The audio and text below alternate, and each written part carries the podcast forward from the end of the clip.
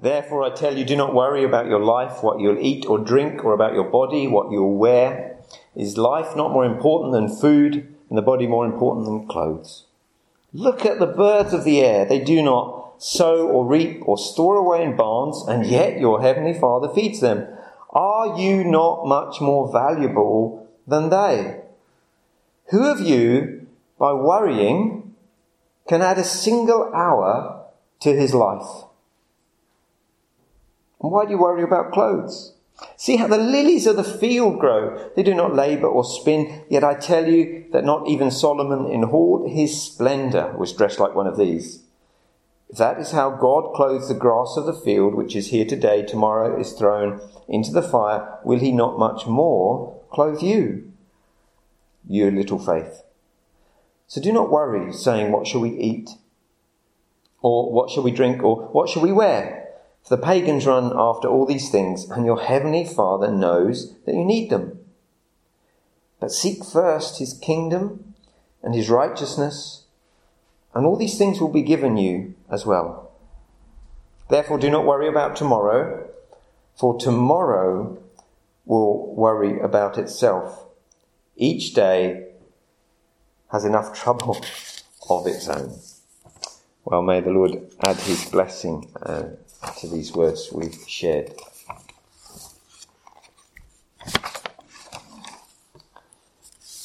So I've shared a little bit of my story with you. Um, we came back, so as I said, we came back to Campbeltown in 2000. And um, We'd been ministering with a denomination where the house and everything had been provided. So suddenly we had to buy a house. And we're very fortunate in the timing. So a house wasn't even on the market. We came back to Campbeltown, we had our five children by then.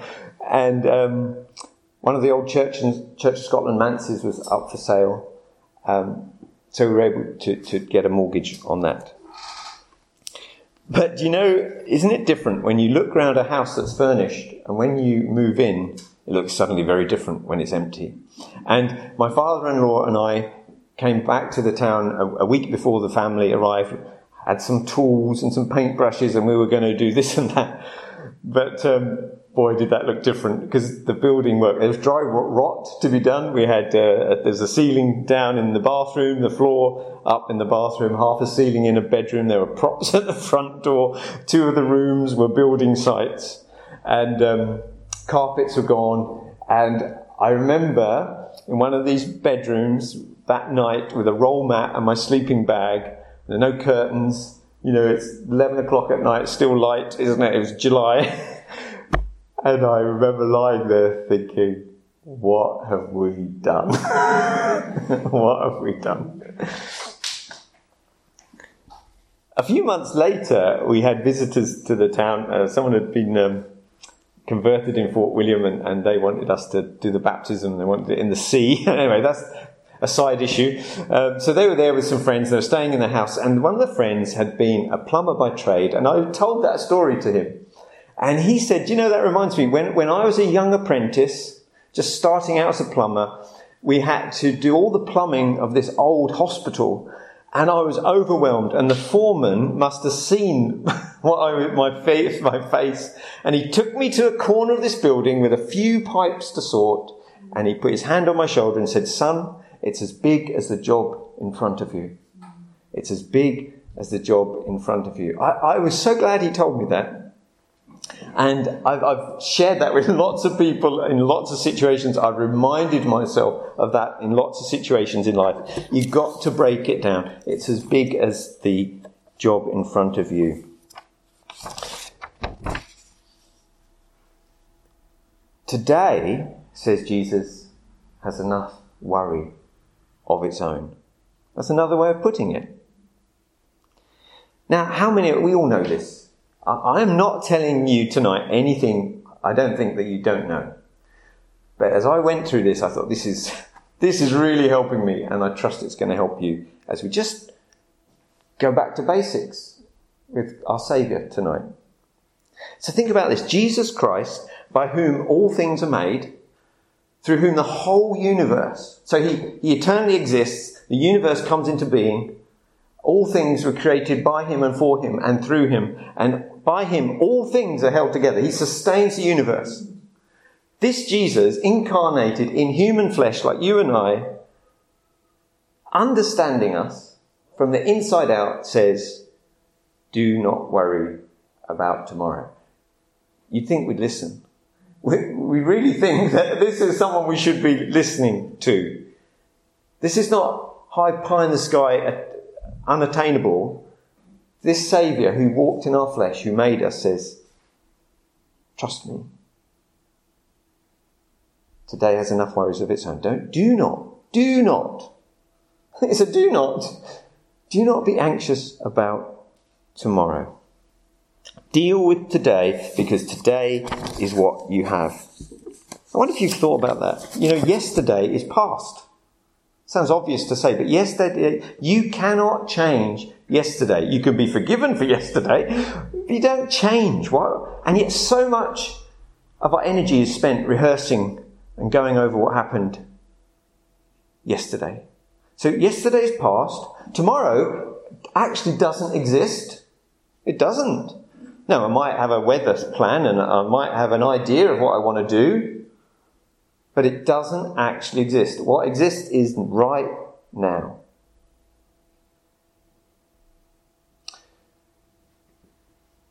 How much energy in your life, how en- much energy in my life have I spent thinking about tomorrow, thinking about the past? So, lesson number one, we draw from this very familiar passage deal with what we can today. And actually, even today, a lot of the stuff isn't our concern. so deal with what you have to deal with today. Today is the situation, deal with it because it's what you have. Now, what I'm telling you tonight and what I'm sharing, I'm not saying we shouldn't plan for tomorrow. I mean, sometimes a plan stops us worrying about tomorrow. So, you know, I'm not saying let's throw this away. But I think we have to get this foundation quite solidly and be reminded of it because it's something we just don't always do. And it is easier said than done, isn't it? So let, us clarify the point. So this is a very human thing. You know, it was a guaranteed subject tonight that I knew everybody listening would identify with in some way. And please hear me, I'm not minimizing the fact that sometimes we need professional help with our worries and concerns. I'm, I'm not being flippant with this. And sometimes it does. Some things, some stuff happens. And we do need to, to work it through. With, with process like CBT or, or, or counseling or just a good friend. Sometimes, some of this we cannot do just by ourselves. Oh, pray about it, it'll be alright. No, sometimes God's agency is through these very particular expertise. But, but in general terms, what we lift from the pages here is something we can all embrace. Um, our thought life. I, I, no, I don't know if anyone ever told me this in my young years. I think it's only in the last 10 years where someone pointed out to me that you can control your thoughts. and I thought, hold on. I, mean, I must have known that in some capacity, but it was at a time when I needed to because stuff was quite bad. You know, when you're not asleep, you're glad that you fall asleep. Do you know those times sometimes? The darkness of the soul and all that kind of stuff. So it was Luther. I found that really interesting. So Luther, the, the Luther of the Reformed variety, Martin Luther, the German monk, he once wrote, he said thoughts. So he wasn't just talking about worries, it was all kinds of thoughts that we're trying to deal with as Christians. Thoughts are like birds landing on branches, he said. You can't stop them, but you can stop them building a nest. That's cool, isn't it? You can shoo them away. That seems so obvious, and yet at the time I heard that, I really needed to know that. So it, it was really down to the basic point of, Chris, you really don't need to be thinking about this right now. You should be asleep. Takes a bit of practice. Boy, you, you don't instantly fall asleep. But you can be proactive with thoughts that are keeping you awake. Now, it doesn't always work, but I learned to make that work at that time in my life. So I love to share that because sometimes we just don't talk about this. Birds are like, so thoughts can be like birds landing on a tree. You can't stop them. They just fly down, but you can stop them building a nest you can shoo them away. He then went on to say, and actually sometimes we let them build castles. Isn't that true of some of the anxiety, some of those the unforgiveness? You know, sometimes this issue can be about our hurts where people have genuinely hurt us and just the mention of the name can stir it all up and it could be five years ago and it's as if they're right there, as if they're doing it again. So that, that's the power of thoughts. And when I say yesterday's gone, and yet the energy that a thought, we give it life. So, you know, this is very practical stuff when Jesus is saying, look, today is what you have. And there's loads of rabbit holes to this, or arms and legs to this, with how this actually plays out in our life in different times.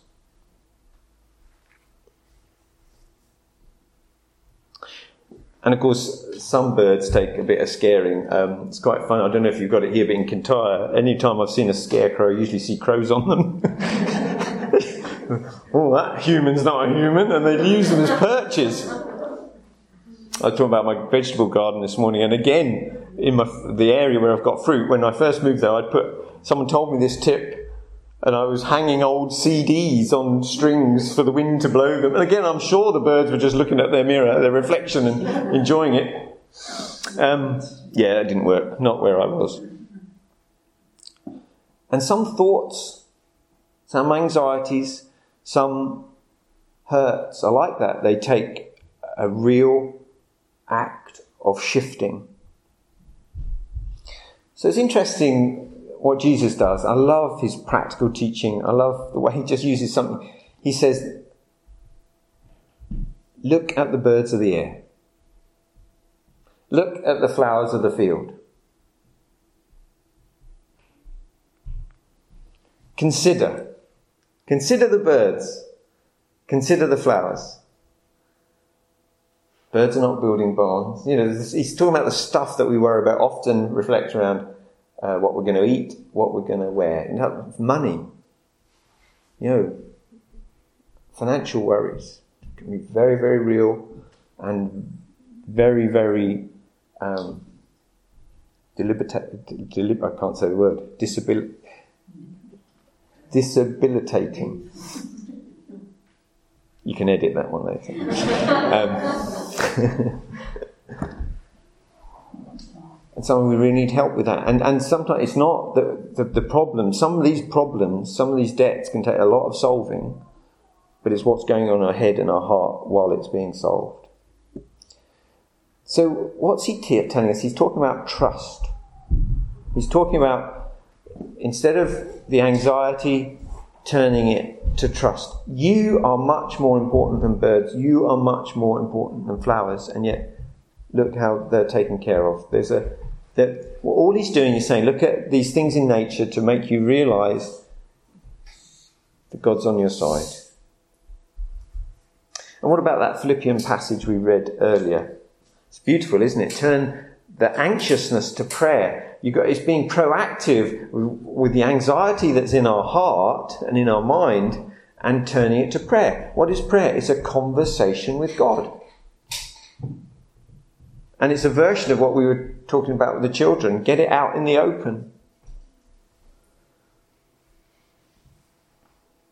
Do you think God's not going to understand what's really on your heart? Do you think God's not interested in you? Something, oh, I won't bother God with this. Please bother me with it, he says. You know, I'm bigger than you. I can handle it. Worry is a responsibility God doesn't want us to have.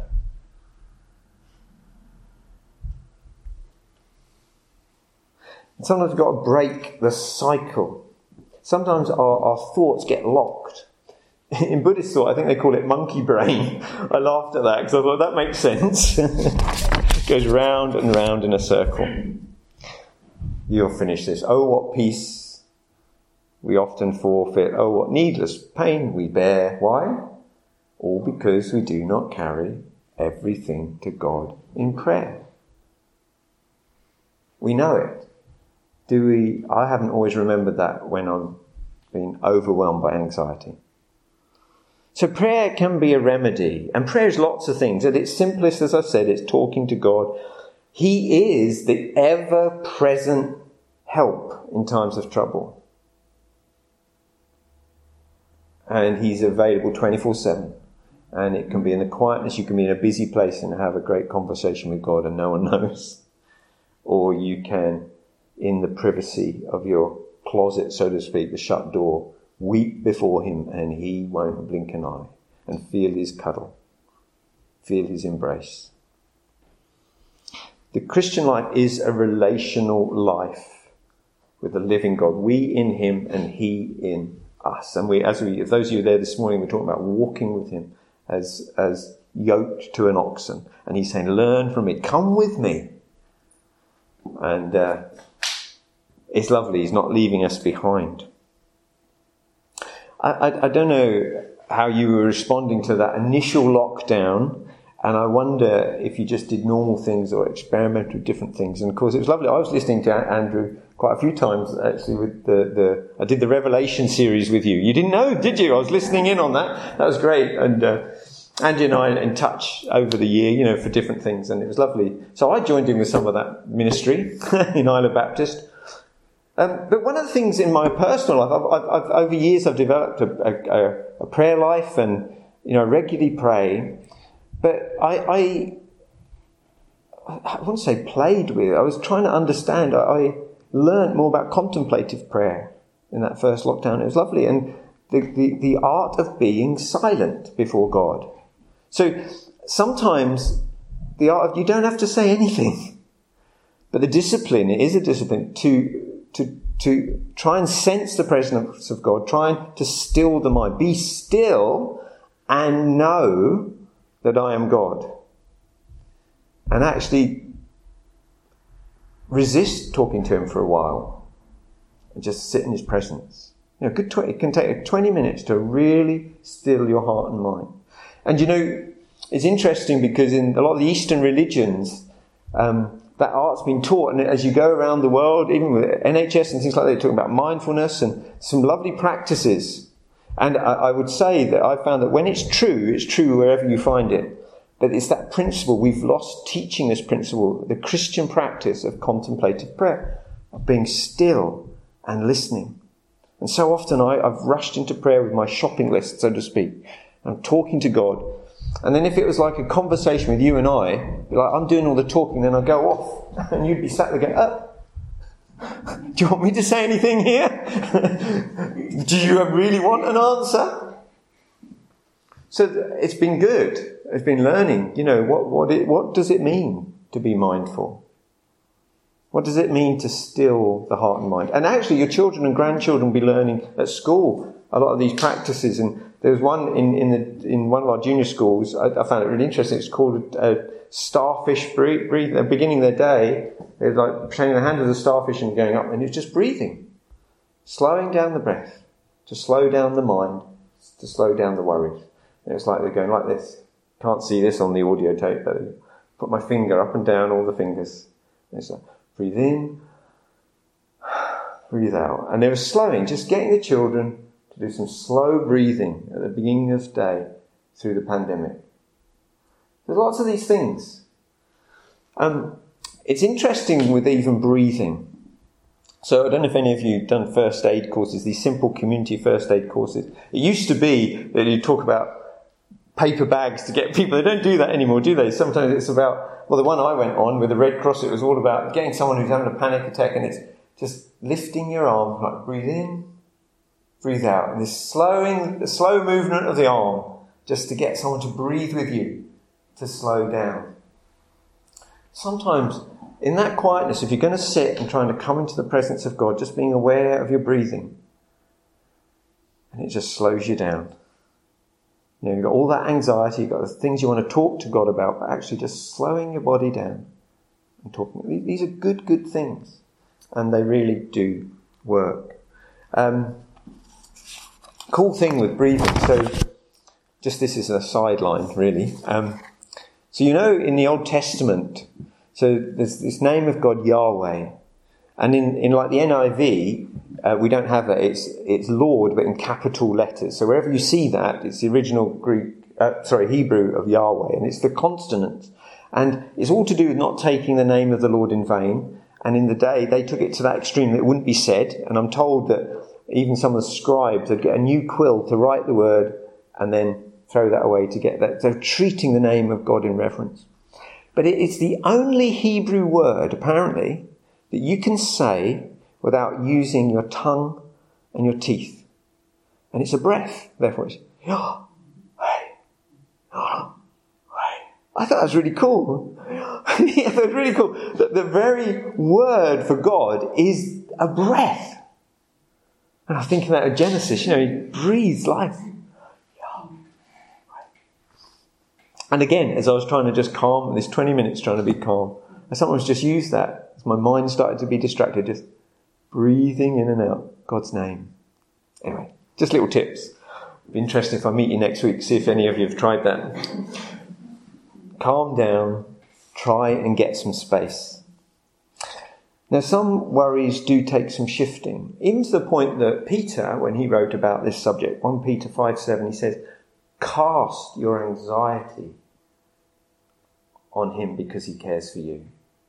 You thought about that? I think he understood when he used the word cast that some things don't just automatically switch off. When I think of casting, I'm thinking fishing, I'm trying to get that bait out as far as possible. I'm using all my energy. Or I'm thinking of baseball and the pitcher casting the ball with all his, you know, I'm leaning right back to get the throw as hard as I can.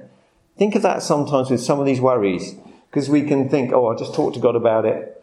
Lord, I'm worried, da da da da da, you know, amen. And then we go off and we walk down the street and we're just as concerned. Now we've got to cast it as it and leave it at his feet shake it off. And sometimes, like I say, we need help with that. Sometimes it's professional help, sometimes it's just a friend. And sharing it, as we illustrated with the children earlier, that huge bag of worries. Let's learn to talk and then learn to share. And I guess in the terms of kingdom living, this subject also then challenges us to be good listeners. You know, to be sensitive when the friend comes round and we say, let's have a coffee, but actually they need to talk and all we did was talk to them. So let's learn to listen to one another and to be that friend, to be that brother, to be that sister in Christ. Love your neighbor as yourself. if God cares for us, we've got to care for others. So I mentioned in passing that, that children's book, A Huge Bag of Worries, earlier in the service, didn't I? Um, here's some of the lines. There's nothing a worry hates more than to be seen. Isn't that good? There's nothing a worry hates to be more than to be seen. Show them one by one to somebody else and they'll soon go away. Show them one by one to somebody else and they'll soon go away. And then the, the girl in that book, A Big Bag of Worries, Jenny, she was astonished to see how small the worries looked when they were in the open. Yeah, three o'clock in the morning, worries seem so big, don't they? But write them on a pad and then go back to sleep. and in the morning, you think, what's that about?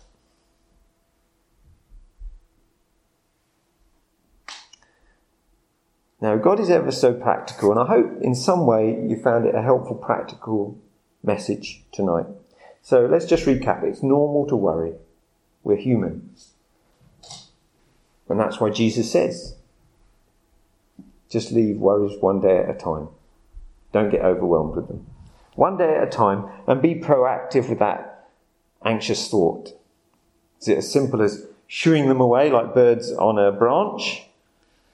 Or is it sharing them with God or sharing them with someone we trust? Let's be those trusting brothers and sisters that can confidentially take that concern and not gossip it. We also learned as we read Philippians that there's a context. Sometimes it's rejoicing in the Lord always. And uh, whatever is lovely, think about such things. Whatever is true, whatever is noble. Sometimes we have to um, proactively think about something different and think about something good to push aside the thought pattern of all that anxiety and bad thought that's bringing us down. And we've also learned, as we've shared tonight, sometimes we've got to be good listeners. And this is what it says in Galatians bear one another's burdens. What does that look like? I think it looks like some of the things we've talked about tonight.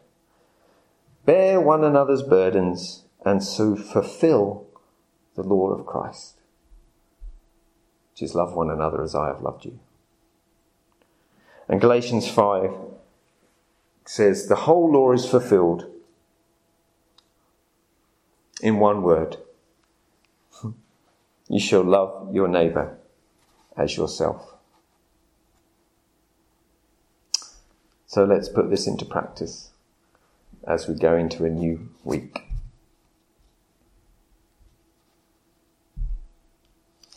Let's have a, a prayerful attitude. Just maybe stay seated for this song and let's do Seek You First.